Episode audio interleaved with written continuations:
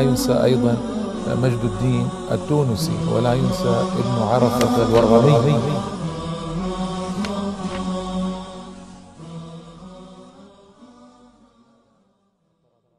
بسم الله الرحمن الرحيم، الحمد لله رب العالمين، صلى الله وسلم وبارك على سيدنا محمد النبي الأمي الأمين وآله وصحبه أجمعين. أما بعد، الإخوة والأخوات، السلام عليكم ورحمة الله تعالى وبركاته، وأهلا وسهلا ومرحبا بكم في هذه الحلقة 13 من هذا البرنامج الذي يتحدث فيه عن شخصيات تونسية من العباد والزهاد والمجاهدين والعلماء العاملين والمشايخ والأولياء والزهاد والصالحين، نسأل الله سبحانه وتعالى أن يلحقنا بهم في أعلى عليين. الشخصية اليوم أتحدث عنها هي شخصية أسد ابن الفرات ابن سنان القيرواني رحمة الله تعالى عليه. هذا عالم مجاهد، عالم ومجاهد، فتح صقلية، وهو قاض وعالم كبير وتلميذ لمالك وتلميذ لابن القاسم، فهذا شيء عجيب بمقاييس ذلك الزمان وبمقاييس زماننا أيضا، فرحمة الله تعالى على أسلافنا هؤلاء الذين جمعوا المجد من أطرافه. أسد أصله من نيسابور من خراسان، ولد في حران، هي في أرض الشام اليوم، فيها الثورة المباركة بدأت في بلاد الشام من حران، الثورة التي نرجو أن ينصر الله تعالى بها أهل الشام اليوم.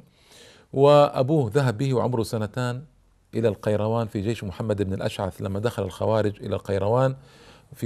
في حلقة أبي كريب جميل بن كريب المعافري القاضي ذكرته لكم من قبل، فوجه الخليفة جيشا بقيادة محمد بن الأشعث ليخرجوا الخوارج من القيروان، فجاء أبوه مع الجيش واستقر في القيروان وعمره 2 أسد، ونشأ في القيروان على خير وعلى طهارة وعلى طلب العلم، وأراد أن يذهب إلى المشرق. في سنة 72 و100 وعمره حوالي 20 سنة ذهب إلى مالك وقرأ عليه في المدينة، وكان يديم القراءة على مالك، وكان أصحاب مالك يهابونه ويخشون سؤاله، فيعزون إلى أسد: اسأله، إن كان كذا فما الحكم، إن كان كذا فما يكون كذا وكذا. ومالك رجل أثري، صاحب آثار وصاحب أدلة وأحاديث، وما يحب هذه قضية إن كان كذا فما يكون الحكم، وإن كان كذا فما يحصل، وإن كان يعني هذه يكرهها مالك، لكن أصحابه يعرفون ذلك فما يستطيعون سؤاله. فقال: يا أسد اسأل، أنت رجل غريب اسأله. فيسأله: إن كان كذا وكذا فماذا يكون، إن كان. فمالك في مرة غضب وضاق صدره وقال: إن كان كذا وكذا كان كذا وكذا، سلسلة بنت سليسلة، يعني سلسلة ما تنتهي من كذا وكذا وإن كان كذا وكذا، إن أردت ذلك فعليك بالعراق، عليك بالعراق، لأن أهل العراق معروفون بالرأي، وإن كان كذا يكون كذا، وإن كان كذا يكون كذا، في مسائل الفقه يعني. فمالك ما الأمر هذا ما لا يمشي عنده. ذهب أسد بعد أن فرغ من الإمام مالك، ذهب إلى العراق. الكوفة فيها محمد بن الحسن الشيباني تلميذ الإمام أبي حنيفة، وكان أبو حنيفة آنذاك قد مضى لوجه ربه رحمة الله تعالى عليه منذ أكثر من 20 سنة توفي. أما محمد بن الحسن تلميذه الكبير الشيباني فقد كان في الكوفة مكانه، وكان عالما ضخما كبيرا، وكان الشافعي يجله ويعظمه. فأسد يأتي مع أهل العراق للقراءة على محمد بن الحسن مقدارا يسيرا كل يوم، ورجل متغرب ويريد أن ينتهي ليرجع إلى بلاده، فشكى ذلك لمحمد بن الحسن. قال: تكون عندي في البيت، تبيت عندي، وفي الليل تقرأ علي وحدك. فوافق. انظروا إلى همة محمد بن الحسن، الله أكبر، همة علمائنا الكبار ونفوسهم الطيبة، نفوسهم هذه الطيبة مع الطلاب. قال: فكنت أقرأ عليه في الليل ومحمد بن الحسن أمامي، فإذا نعست، يعني هؤلاء بشر ينعسون، فيأخذ شيئا من الماء يرميه ينضحه في وجهي ولأواصل القراءة، وهكذا بقيت حتى قرأت عليه ما أريد.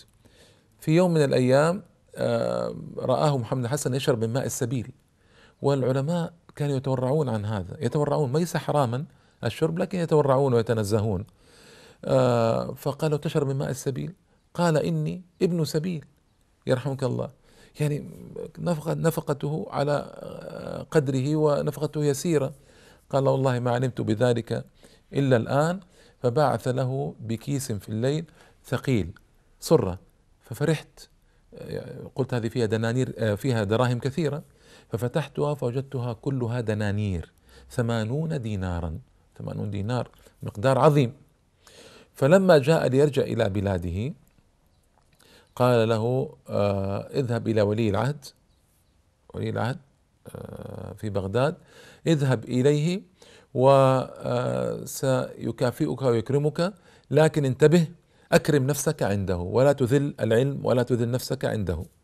فهم ذلك أسد وذهب إلى ولي العهد، طلب الإذن من الحاجب أن يدخل عليه، فأدخله الحاجب إلى غرفة، سرعان ما جاء له بطعام. فقال ما هذا؟ قال هذا طعام كله. قال إن مولاك لا يرضى أن آكل منفردا، إن مولاك لا يرضى، هنا تعظيم العلم، أن آكل منفردا، فخذه بارك الله فيك. وقال كان بقي معي 40 درهما فأعطيتها له، وقلت له لا أريد هذا الطعام. فدخل على ولي العهد فأخبره، فقال حر والله الذي لا إله إلا هو، حر، رجل حر يعني. فأمر بإدخاله، فقال دخلت عليه فإذا هو على سرير ومعلمه على سرير، وهناك سرير ثالث خال. قال اجلس، فجلست عليه فقصصت عليه خبري وكذا، فكتب لي في ورقة وقال خذها إلى رقعة، خذها إلى صاحب الديوان. هو أسد احتقر الرقعة، قال يعني ما تكون هذه الرقعة. ذهب في اليوم التالي إلى محمد بن الحسن، قال ما صنعت؟ قال كذا وكذا. قال لا، ولكن امضي بسرعة إلى صاحب الديوان وأعطيه الرقعة. أعطاه الرقعة، فأعطاه 10,000، 10,000 درهم، مبلغ كبير. فقال محمد بن الحسن لك في هذا المال بلغة إلى بلادك، ولا تعد إليهم تكن عبدا عندهم. انظر إلى عزة العلماء، لا تعد إليهم تكن عبدا عندهم. وفعلا أخذ هذا المال وعاد إلى بلاده. في الطريق ذهب إلى ابن القاسم في مصر، وقرأ عليه في مسائل سميت بعد ذلك بالأسدية نسبة لاسمه أسد بن الفرات، ورجع إلى بلاده بكتاب الأسدية. وسأزيد من ذكري تفاصيل لهذا الكتاب وماذا جرى عليه في حلقة الإمام السحنون إن شاء الله تعالى.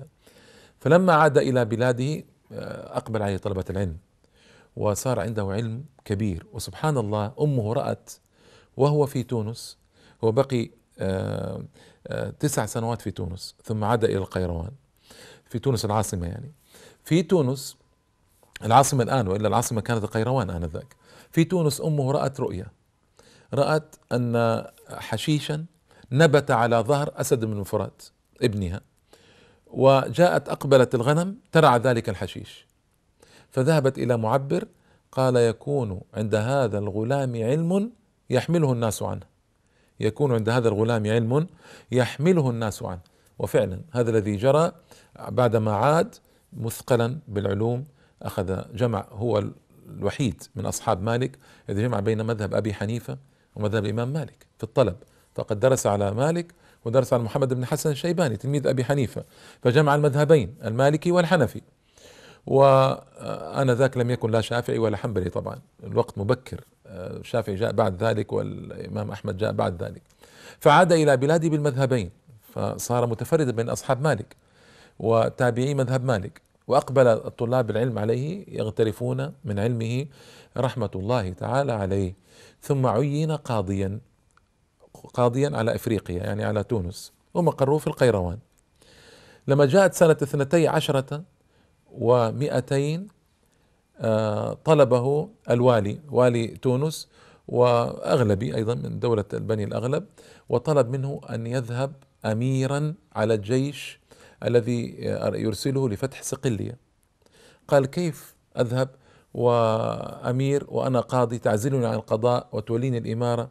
فتألم أسد قال لا، أنت قاض وأمير، أبقيك على القضاء لكن تذهب أميرا على الجيش وتعود. فكان أول قاض يجمع بين قضائي وبين إمرة الجيش، أو أول أمير يجمع بين الإمرة والقضاء هو أسد بن الفرات رحمة الله تعالى عليه.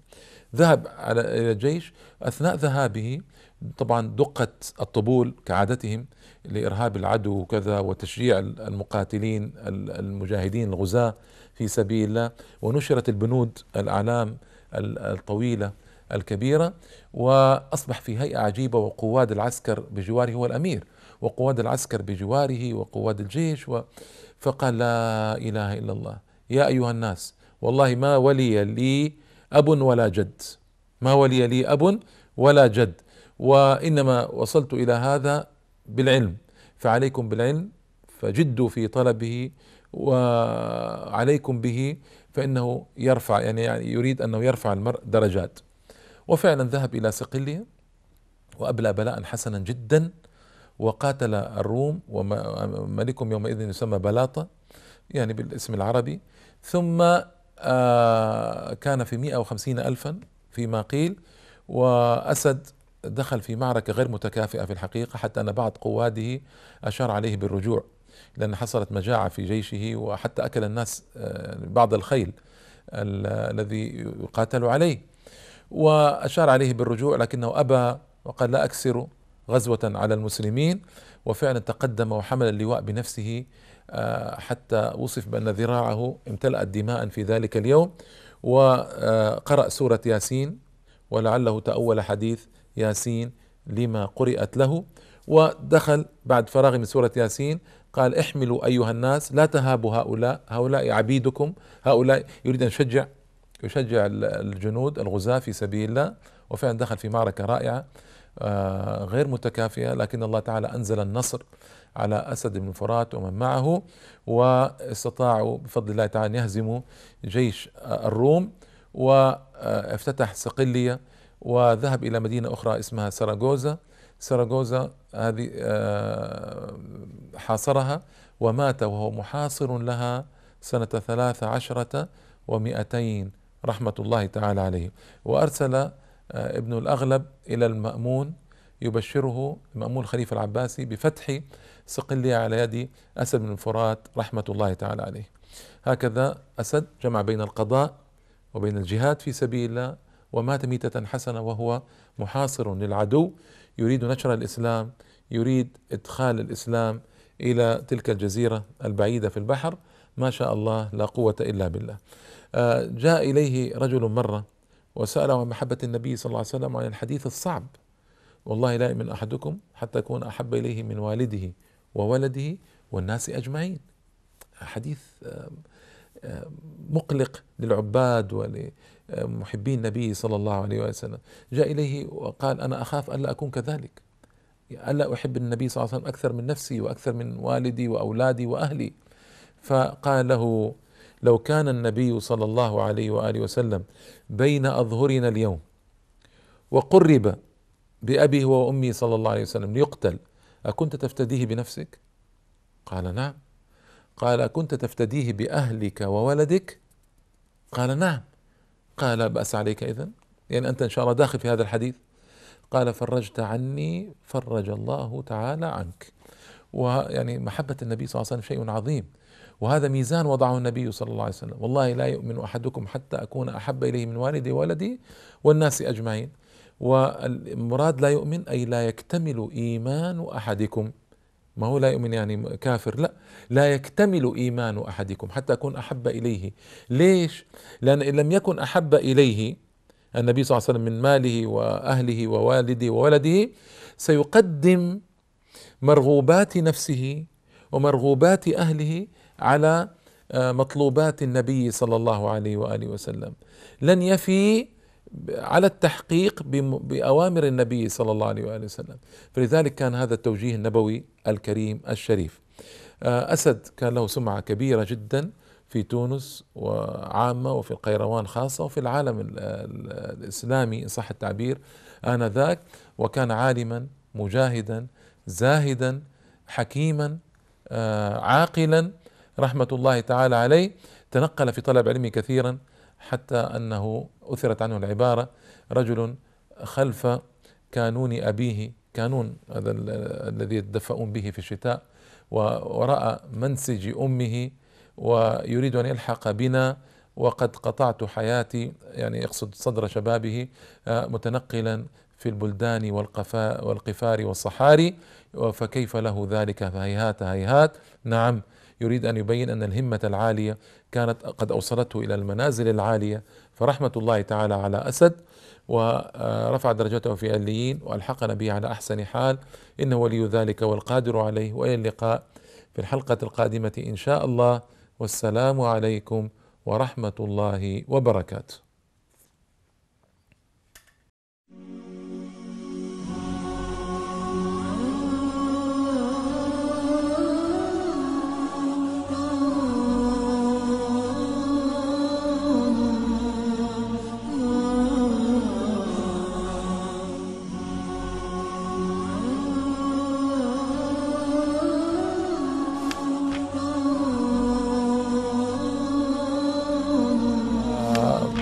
لا ينسى أيضا مجد الدين التونسي، ولا ينسى ابن عرفة الورغمي.